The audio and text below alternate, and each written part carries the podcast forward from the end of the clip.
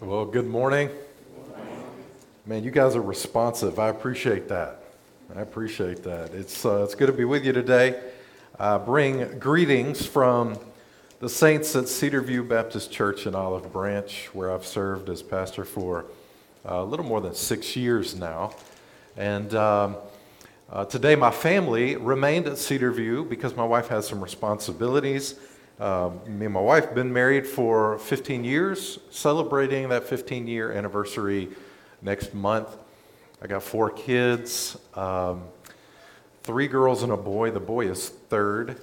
Uh, they are uh, 12, almost 13, like, like a week away.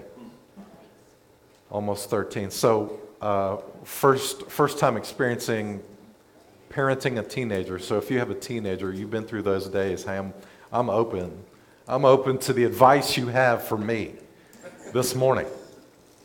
Then I got a 10 year old, a seven year old, and then a two year old. And that two year old is uh, turning into a, a wildfire these days.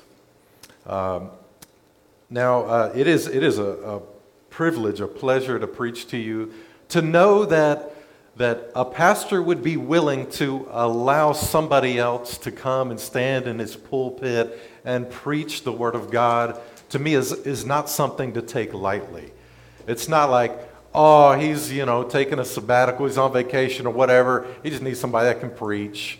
No, this is, this is a guarded thing. I know he values, Bryce values this pulpit. He values being able to share the Word of God with you all. And so for me to stand here, I know I know this is, this is a wonderful privilege, and I'm delighted in it today. Uh, I went to seminary with Bryce, but I didn't know Bryce very well back then. Uh, we just kind of went parallel in those days in a seminary, rarely crossed paths. And, um, you know, I was, I was born and raised in Memphis, East Memphis, Germantown, and uh, never imagined that I would live in Mississippi and when I met all these guys from North Mississippi, I was like, you know, I just, I just don't know if I like these guys. As the Lord would have it, He sent me to North Mississippi and showed me just how wonderful it is. Uh, but uh, I don't want to tell on Bryce too much, but you know, we play a little bit of golf together. And so if you're wondering like what he's like in his flesh, like I got stories for you. Golf will put you in your flesh. Those of you that play golf, you know, my goodness. But I got stories for you on Bryce if you want to hear them. Um, but today, I want to get into Acts chapter 2. Acts chapter 2. And I want to take maybe a, a unique kind of angle on this, and maybe it's not unique. I don't know. We typically, when we talk about disciplines of the faith, disciplines of the Christian life, we don't think quickly about the community of the saints. We don't think about what the local church has to do with those disciplines. I would argue that all of our disciplines, whether it be uh, generosity, whether it be prayer, whether it be Bible intake or the like, all of these things are communal in their orientation. They're communal in nature. And I just want to give you really today the local church, the early church, as an example of the local church that is normal for all local churches. I want to connect a few ideas for you right now as we get started. We understand disciplines, okay? The root of that is disciple. Uh, if we are disciplining ourselves for the purpose of godliness, then we already recognize the fact that we are disciples of the Lord Jesus Christ. So we're a disciple who disciplines ourselves for godliness, but God, through Jesus Christ, has given us a commission in the Great Commission to make disciples. So when we are incorporated into the life of the church, our discipline becomes that corporate thing. We are responsible for one another's growth in Christ's likeness when you become a member of the church, you're basically saying, hey, I'm looking out for you, you're looking out for me. We want to both look more like Christ, and as a community, we want to uh, embody the community of the kingdom, the community that will last into eternity. So there's a lot more to it when we dig beyond just the disciplines. I know a lot of people think of disciplines and they're like, oh no, it's these things that I struggle with, things I can't do consistently, and they feel guilty about them. But then you realize, hey, we're an entire community working together in these things for the glory of God. It breathes life into that. So we're disciples, we discipline ourselves. And in this, as, a part of a, as we're a part of a church, we're involved in discipleship, our own discipleship, discipling one another. So you could say disciplines are really you taking your personal responsibility for your own discipleship, in addition to being a part of a church where other people take responsibility for your discipleship. And that gets us to really what Jesus commissions in the Great Commission make disciples. All of this revolves around the purpose of the church, the mission of the church, to make and mature disciples of the Lord Jesus. Okay, so you get that at the conclusion of Jesus' earthly ministry, he commissions the church. And this is so important. I've spent so much time, I'm, I'm trying to finish up um, my PhD currently, uh, my dissertation, hopefully, going to be turning it in in a few weeks uh, Lord willing. But I've spent so much time trying to uh, re understand the Christian life in the context of the local church. Uh, most of you probably think of, or, or maybe used to think of your Christian life as just an individual pursuit. I'm convinced the scripture shows us the communal nature of all these things so clearly. So now the Great Commission is given. The Great Commission can be tracked in all the Gospels, not just Matthew, where we often cite it. And especially in Luke, as he's recording in Acts, he is picking up the story where it kind of left off with the Great Commission. And so you remember the Great Commission is given, but there were other things that Jesus said. He didn't just say, Here's a Great Commission, go, run out there and make disciples. You're released, go do it. Go across the world. Go do it. No, he said, You must wait. What were they supposed to wait on? He said in, in different passages, You're going to wait for power from on high. You're going to wait for the Holy Spirit. And so you see in Scripture, there are days where they are waiting. The days leading up to Pentecost, they are waiting and then what happens at Pentecost? The Holy Spirit is poured out. And even then, it's not just, hey, you Christians, you disciples, go out and make more disciples. No, the Holy Spirit gives the church. The Holy Spirit starts the church. And so the answer to our discipline, the answer to disciple making, the answer to looking more like Jesus is found in the context of the local church, the community.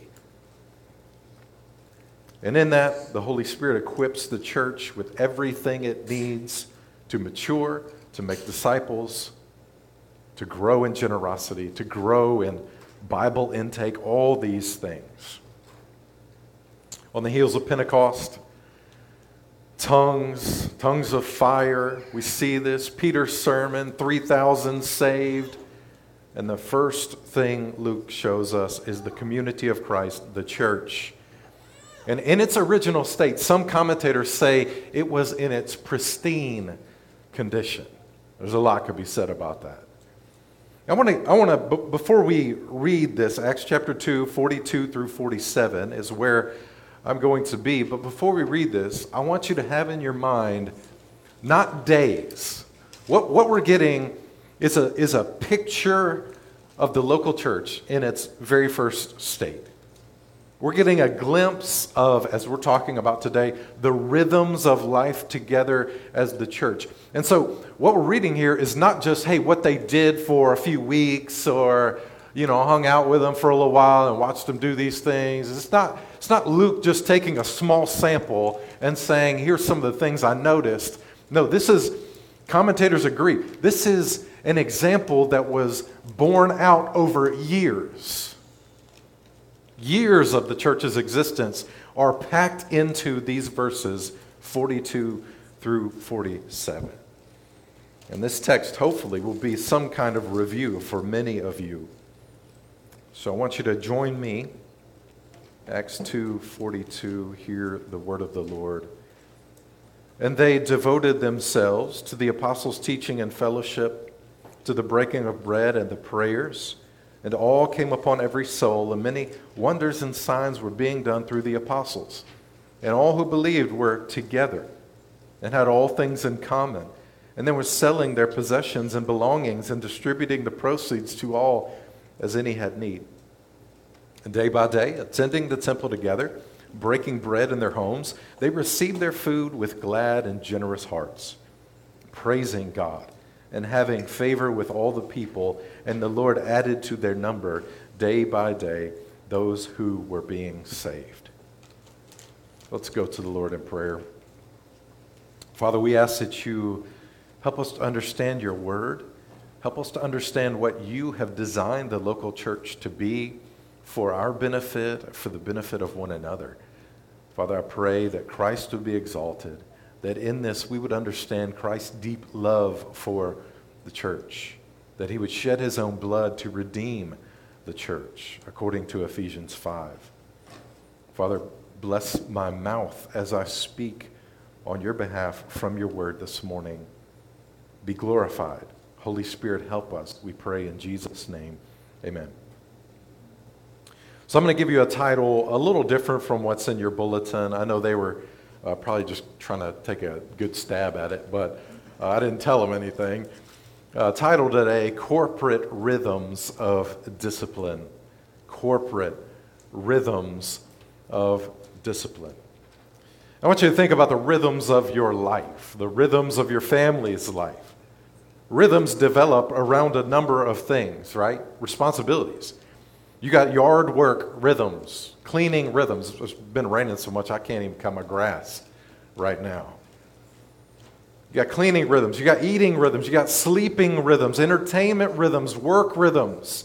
And as we've learned this past year and a half, rhythms adjust when new things come in, like a pandemic.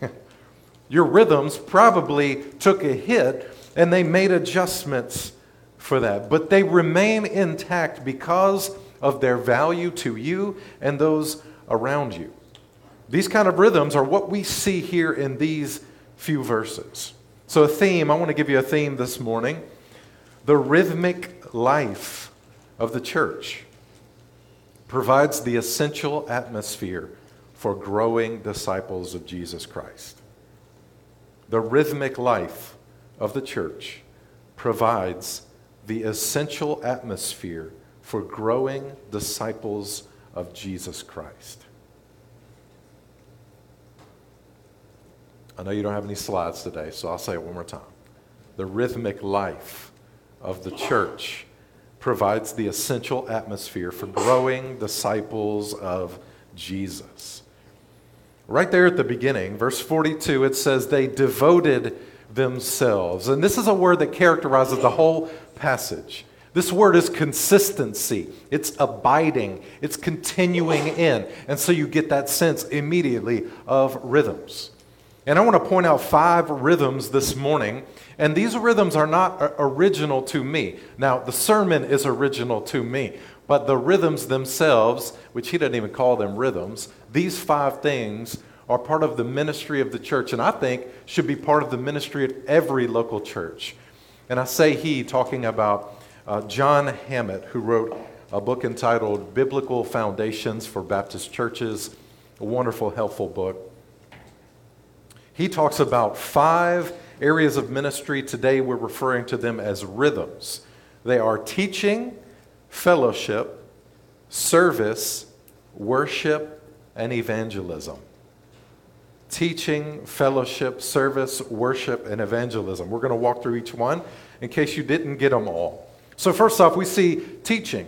They devoted themselves to the apostles' teaching. I want you to notice a couple of things about this. First off, this teaching clearly is apostolic. They de- devoted themselves to the apostles' teaching. This is apostolic teaching. Jude calls this the faith that is once for all delivered to the saints. Now, what is included in that? What is included in that? When we talk about the apostles' teaching, well, do we have all their teachings or what, what exactly is in view here? I would argue there's, there's a few things in view here. First off, it is the gospel. It's the gospel of the Lord Jesus Christ. So, right here, we're, we're at the end of Peter's sermon, wonderful gospel sermon calling people to repentance and faith. The gospel is absolutely essential when we're talking about this apostolic teaching. Just as the church was founded upon the preaching of the gospel, the church will only continue to advance in the world by holding fast to the true gospel. And this is God's salvation of fallen mankind through the death and resurrection of Jesus. See, we're looking at a pattern here of sorts. The early church as, as a pattern.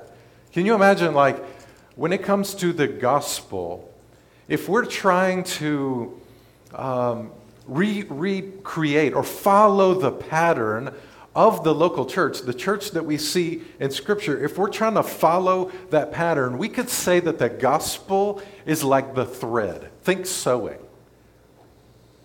The gospel is like the thread. And if we were to lose the gospel, we would lose the thread. And so, whatever you were trying to put together, just imagine it's like a needle going through with no thread. You could follow the pattern, what are you left with? Nothing. Without the gospel, we have nothing, church. So, vintage must remain true to the gospel of the Lord Jesus Christ if you wish to do anything that imitates this text. If you wish to do anything that imitates Christ, you must hold fast to the true gospel. So, apostolic teaching must, first off, be the gospel, but also, as Jesus said in the Great Commission, it's going to include all of Jesus' teachings. Teach them to obey everything I have commanded you. But not only that, we got the gospel, we got the teachings of Jesus, but we also, we got to say, the apostolic teaching that dealt with the Old Testament.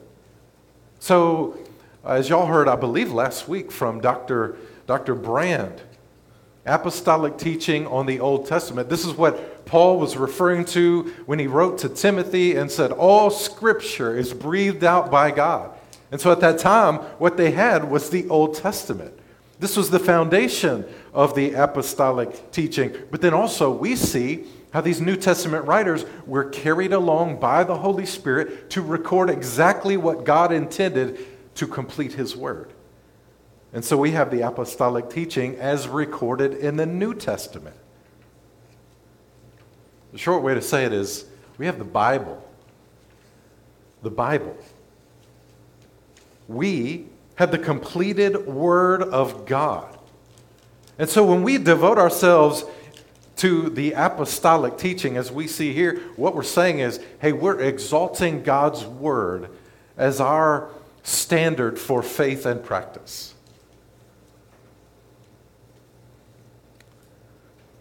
Now, maybe you, you have, as you've been thinking about like Bible intake, y'all have heard a couple sermons on Bible intake, probably wonderful sermons.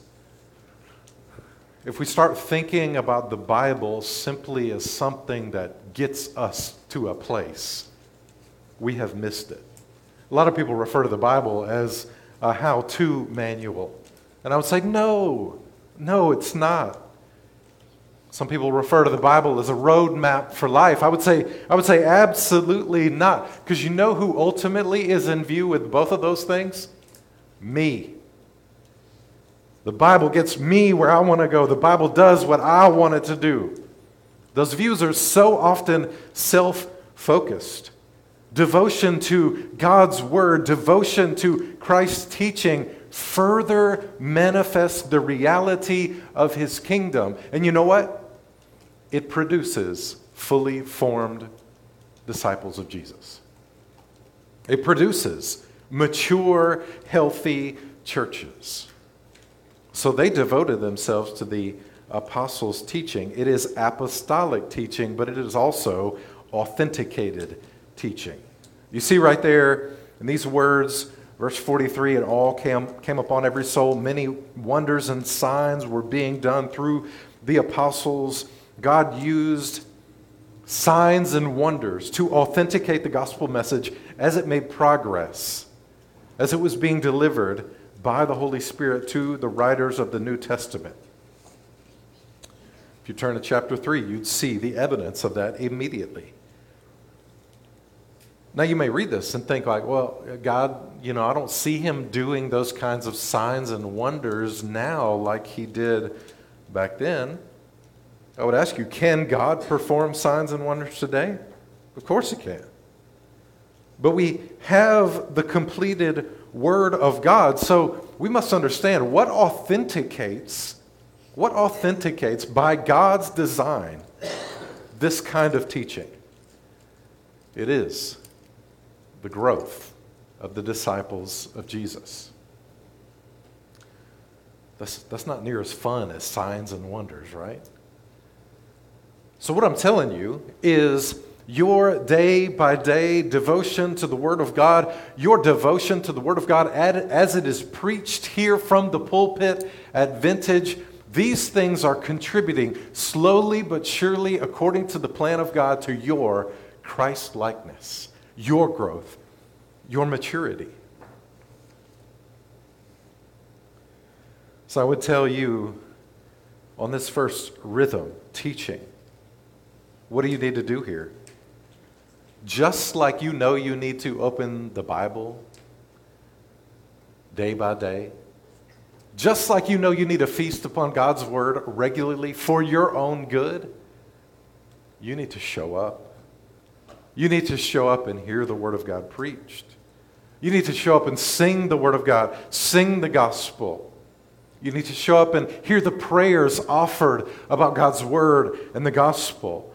And you need to glean from the growth of others who have wisdom and understanding that you don't have as they have walked with Jesus through His Word by the power of the Holy Spirit. See, right here, we, we, uh, we confront our individualism. I know there's been times you probably thought, I know I've thought it, well, I've got the Word of God and I've got the Holy Spirit, so I have everything I need. Well, uh, really? The Holy Spirit gave you a community. You, you find somebody that takes the Word of God and they isolate themselves from the saints of God, what do they end up doing?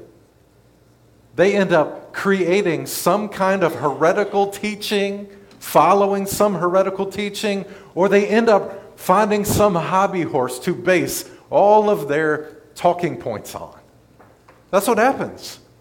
Not only that, like just in the life of the church, I know that some of you, you've been here long enough to see, hey, there was that person that was on fire, they were growing, and then it was like they slipped away from the life of the church, and then everything in their lives started to slowly fall apart.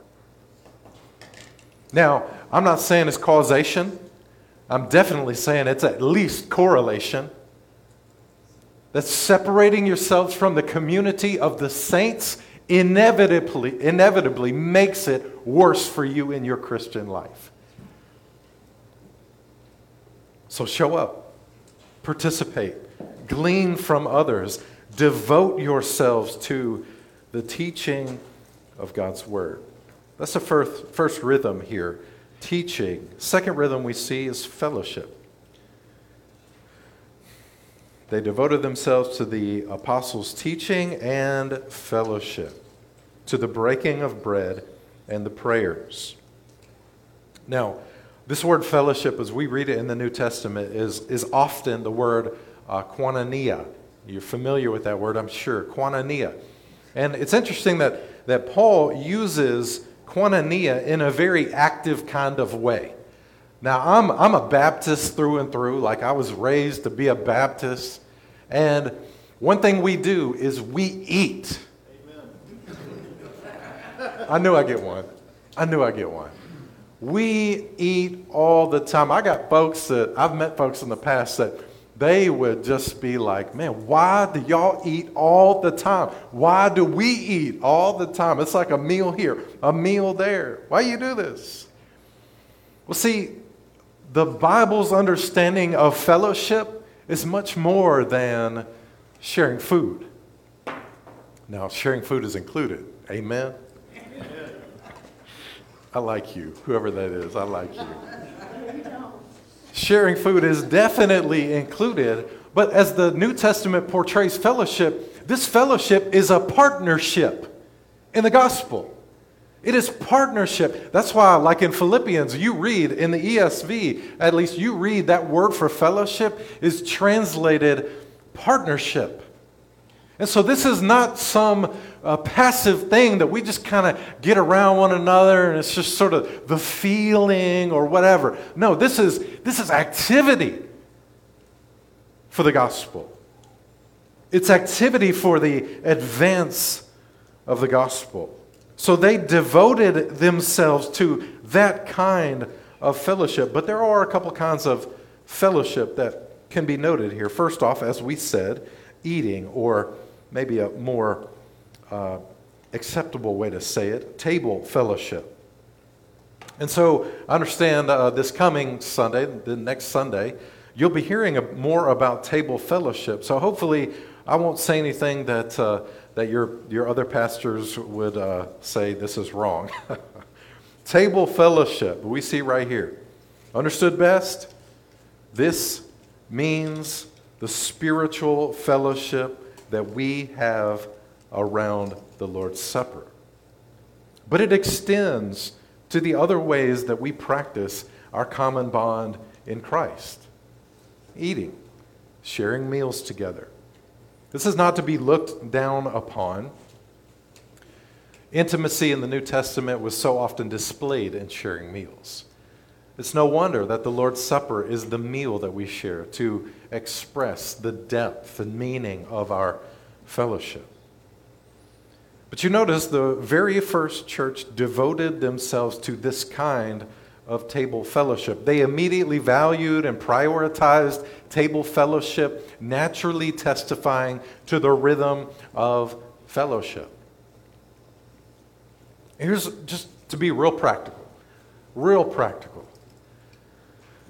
Eating is a rhythm of your life. You're going to eat.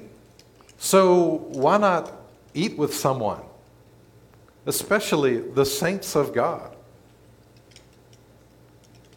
I believe our fellowship would deepen if we took those opportunities more often as local churches to share meals with one another.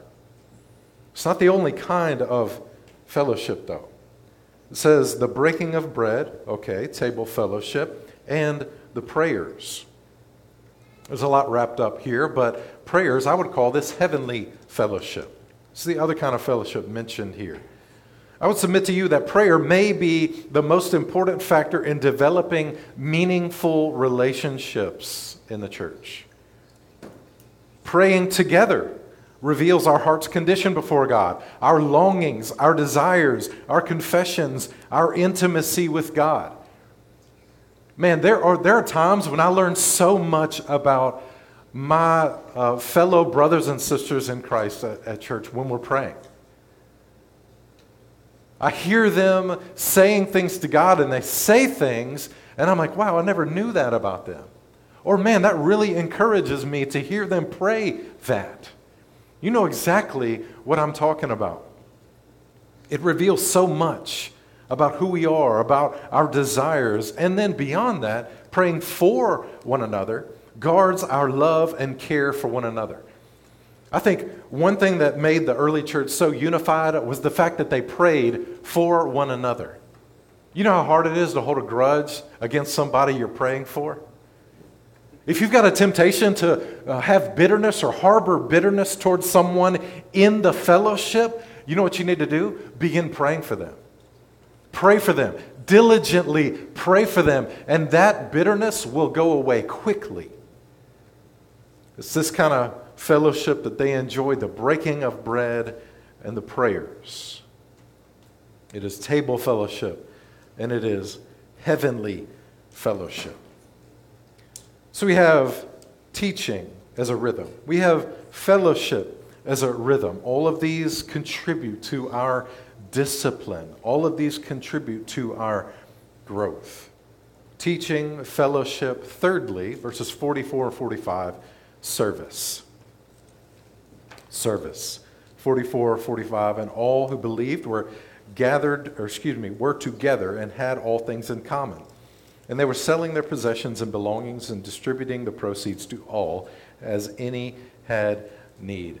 Very simply, this is serving one another, service, serving one another. There are a couple of assumptions here that I think are worth pointing out. There are a couple of assumptions. First off, it says that they are together, it assumes togetherness. If we're going to serve one another, that assumes that we are together, that we're going to be together.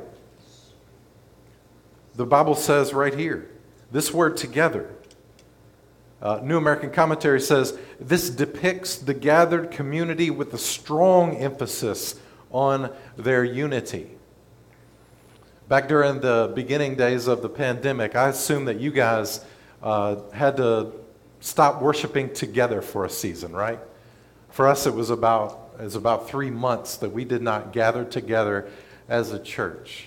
Can you recall those days right now and, and think what kind of impact that had on you? Think about like week after week after week, how it felt like you were just being depleted of spiritual energy. At least that's how I felt. Like the longer I was away from the saints, the less Christ like I felt, honestly. Like I was missing a part of me. I recall when we had to make adjustments when we got back together, we made the decision, and I, I regret it in many ways we made the decision to prepare a separate room uh, for certain folks that wanted to just be more careful. So they could gather together and they watch a live stream. And so we were in two separate rooms. And you know what? I think that did more damage to our unity than if those folks had just stayed at home. It hurt. I think it, it hurt the ministry of the church because we were not literally together. Being together as the church is God's design and a necessary rhythm for us to function normally or faithfully as a church. So we use the pandemic as an example, a teaching point that tells us the gathered church is irreplaceable. I hear some folks that that sort of lament uh, technology and the growth of technology. And, and they say, man, we're approaching the days when churches will just be uh, purely online. And I say, absolutely not. Absolutely not. As long as the Spirit is indwelling believers and they are devoting themselves to the Word of God, believing the gospel, they will come together. there's nothing that's going to keep that from happening we will come together. Service assumes this kind of unity, this kind of togetherness, but also the assumption is that sacrifices are made. It assumes togetherness and it assumes sacrifice. Their togetherness allowed them to see and know the needs before them so that they could sacrificially meet each other's needs. It says they had all things in common, which led them to sell their possessions and service to one another. Remember, this is a rhythm. This is a normal, recurring pattern practiced by the church. And so when you think about stories like Ananias and Sapphira, you remember just a couple of chapters, they they said, Hey, we, we, we sold it all, we're giving it all to the church, and then it was uncovered that they were lying. That they had lied to the Holy Spirit, and then God did what? Struck them dead right there. You know, it's, it's hard to devalue this kind of service when something like that happens.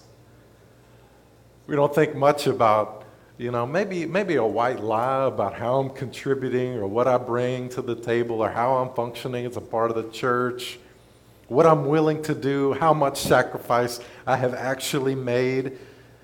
These folks, they were executed on the spot because of this devaluing of service. Positively, the testimony of the early church was that every time a need arose, the church mobilized to meet it. You know how platelets work in the body? You have a wound or something like this, the platelets, they rush to the wound. They rush to the wound, and, and if it's bleeding, they stop the bleeding. They immediately go there and work toward healing. It's exactly what the local church does. And if you think about the church as the body of Christ, it becomes even more vivid, right? When one member suffers, we all suffer. One member suffers, all the rest of the body feels that pain, and they go to that member and they minister to that member and they restore that member and they bring healing as much as possible to that member. This is the body of Christ.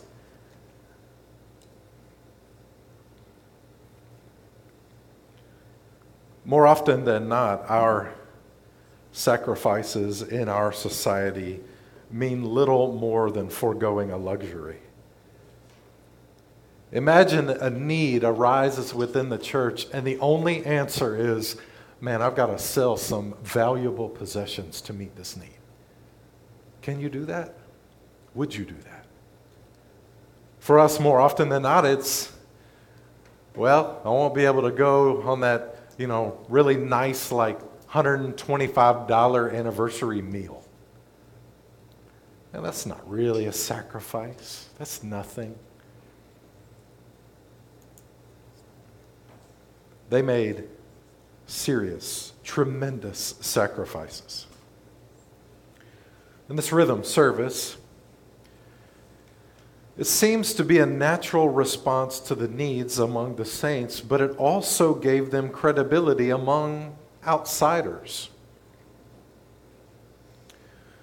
There's not many in society in these early days that would look upon the early church and not notice their generosity toward one another, their sacrifices for one another, their service to one another. In fact, Rodney Stark, a sociologist, from a purely sociological standpoint, examines the various factors that contributed to the exponential growth of early Christianity.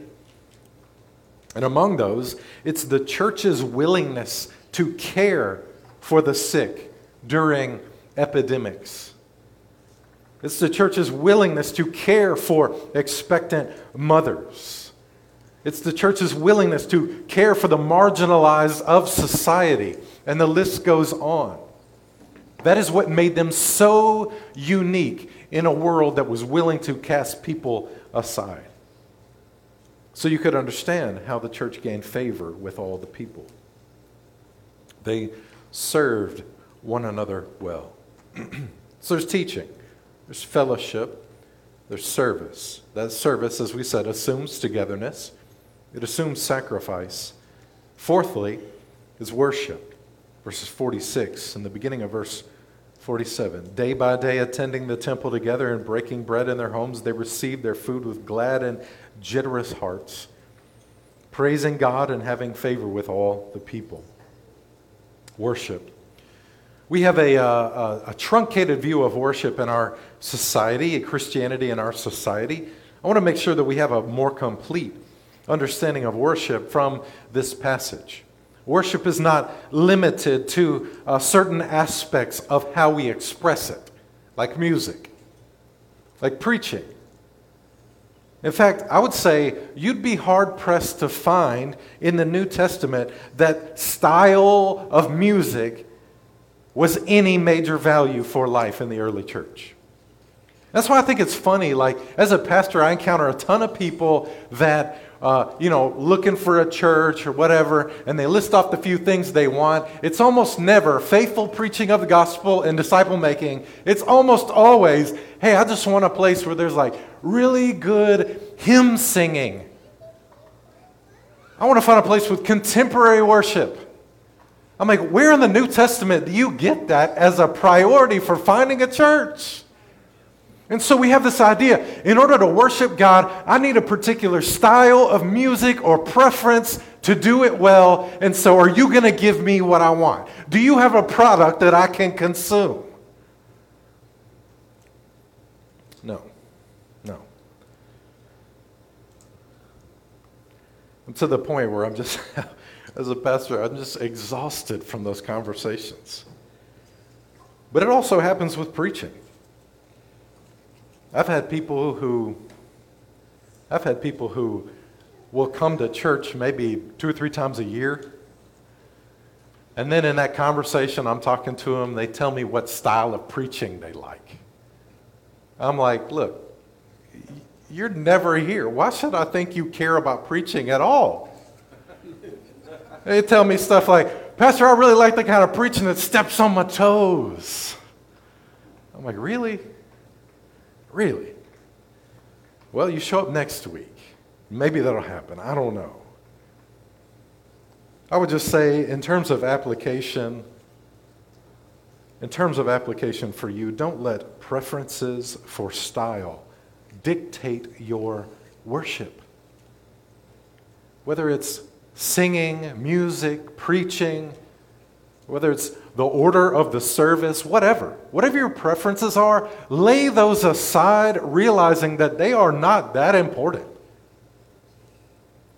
Understand worship as God intends it, understand worship as the early church expresses it. The worship of the early church was a rhythm of structured gathering, as we see here, going to the temple, and then there was relational the gathering. That's as far as I'm going to define it right here. It was structured gathering and it was relational gathering. They attended the temple together and they went to each other's homes, to put it very simply. Much of the evidence in Acts points to the churches gathering in the homes of saints when there was no other option.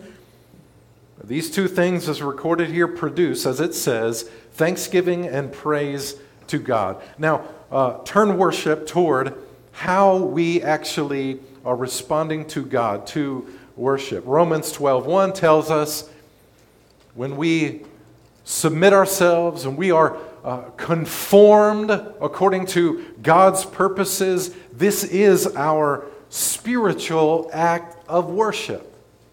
We offer ourselves as living sacrifices. This is, it says, our spiritual act of worship. Y'all are going through Romans, right? Have y'all made it to Romans 12 yet? Okay. All right.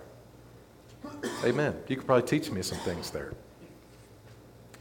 So the Bible understands our rendering ourselves to God as worship. And I would say that this immediately, according to the, the flow of Romans 12, you get that offer your bodies living sacrifices. What does the next passage talk about?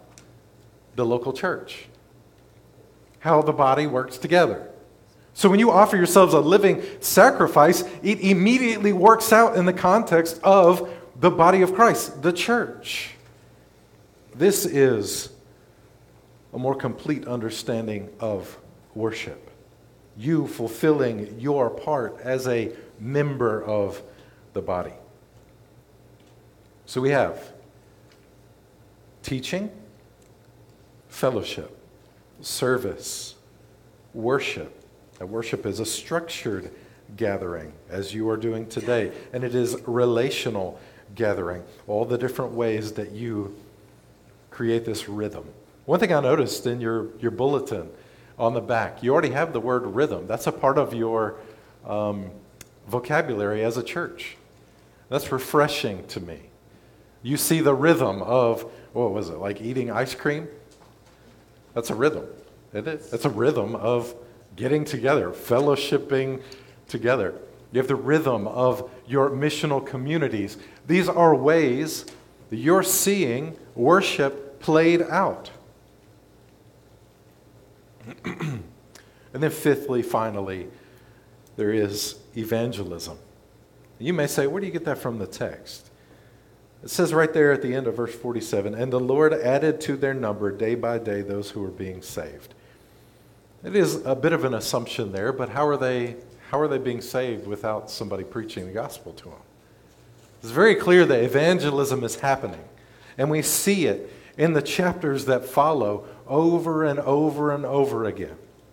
It's the proclamation of the truth of God's word, namely the gospel, the good news that God has saved fallen man through the work of Jesus, and our response in order to have that salvation is repentance and faith. So their continual preaching of the gospel is resulting in people being saved. And we're, we're really seeing two sides of this as, as the book plays it out. Evangelism is, first of all, divinely directed.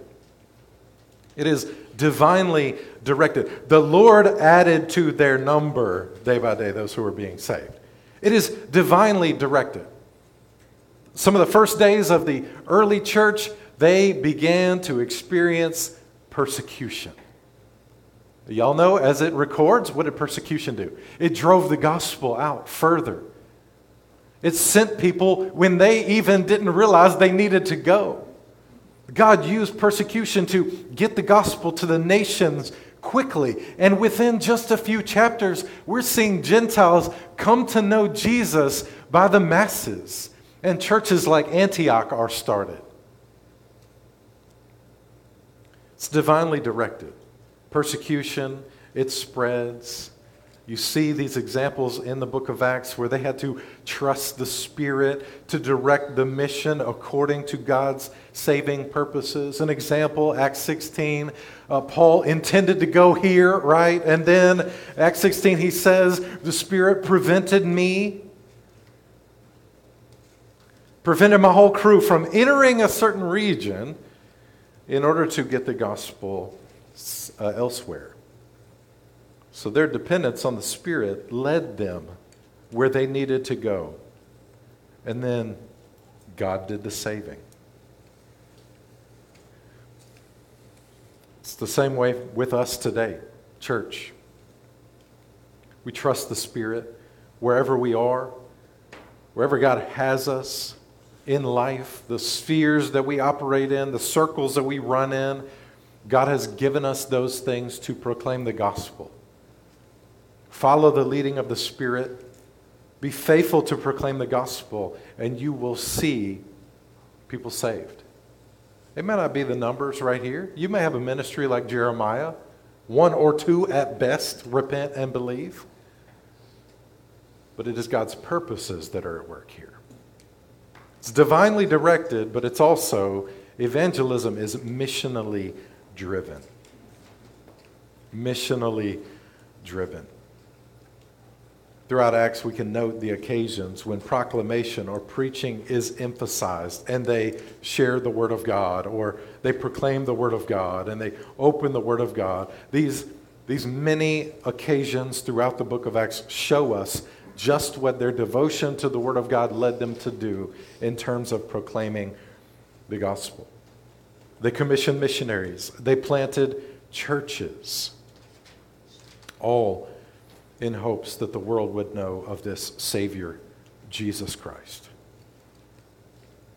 The five rhythms I've given you here today, five rhythms that hopefully you already see as contributing to your growth. Hopefully, it'll give you uh, maybe a better framework for why participation in the body of Christ is so important for your life. As we conclude, I want to offer you just a few real practical applications. In response to our tendency toward individualism, I would tell you combat self interest by elevating the community. Combat self interest by elevating the community. Instead of seeing your disciplines as a personal benefit, do like one writer said and turn your disciplines, which we typically think this is me and God relating here. He said, turn your disciplines on their side and see what your discipline does to benefit those around you. See what kind of fruit is being born in the community. Combat self interest by elevating the community, but also, I would tell you this increase the frequency of these rhythms. Increase the frequency of these rhythms. Your growth as a disciple of Jesus Christ suffers when these things are only occasional rather than rhythmic. You're here today, and I hope it's a response to the rhythms that you have created in your life. But for some folks, even just church attendance is not very rhythmic. It's occasional, it's when I have time.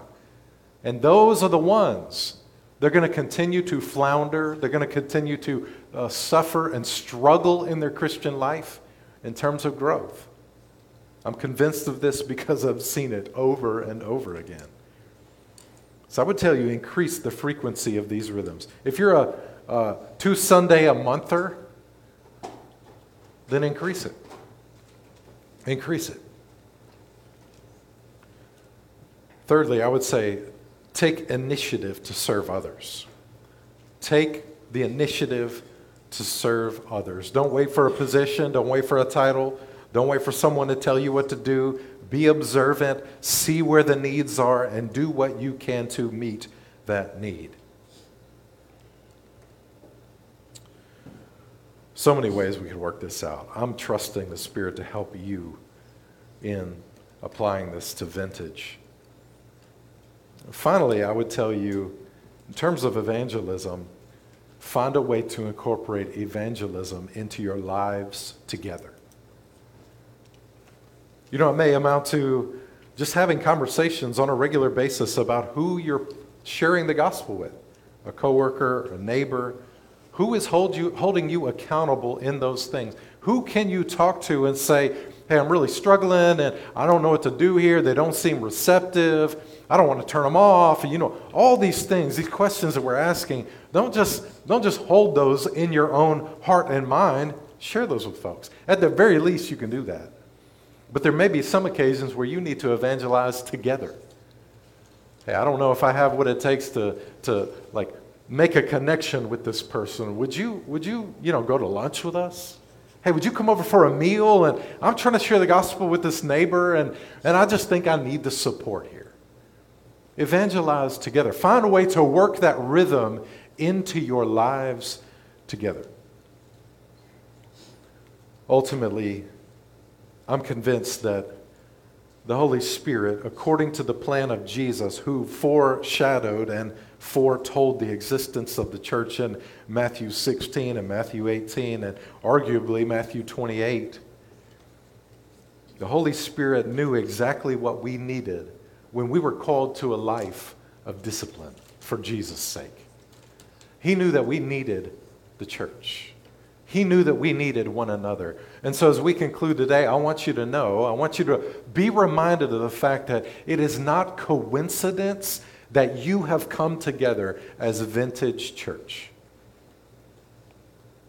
It is according to God's purposes for you and for one another. See yourself as an instrument in the hand of God to minister to one another and see God as using all these people around you to make you more like Jesus. Ultimately, as we emphasized in the beginning, this Lord Jesus shed his blood to make us a people for God's own possession. It's possible you don't know the Lord Jesus. I would tell you today hey, disciplines are not the most important matter for you. What's most important today is that you repent of sin and believe on Him because only His work at the cross is enough to save you. Would you believe on Him today? Would you become a follower of Jesus? There may be other ways, saints, that the Holy Spirit is speaking to you in terms of repentance, being restored. Let's obey the Spirit as He leads us to respond. Pray with me. Father God, we're thankful for what you've given us in the body of Christ. That you did not purpose just to save a bunch of lone rangers and send them on mission. That the world doesn't revolve around us, but it revolves around you, your purposes. Revolves around the Lord Jesus, the King Himself, who came, gave His life, rose again, is seated at your right hand in victory, and is coming again to fully and finally establish the kingdom forever. Where all the struggles of being in community and all the struggles of personal discipline will fade away. Father, we long for that day, but for now, we are pleased to seek the filling of the Spirit, to walk in the unity of the Spirit as we have this common faith in Jesus. Do among us, Father, what you intend to do so that we are ready on that day when Christ returns. Day after day, week after week, Father, show us your Son. God, show us his beauty, his glory, his majesty. Make us like him. We pray in Jesus' name.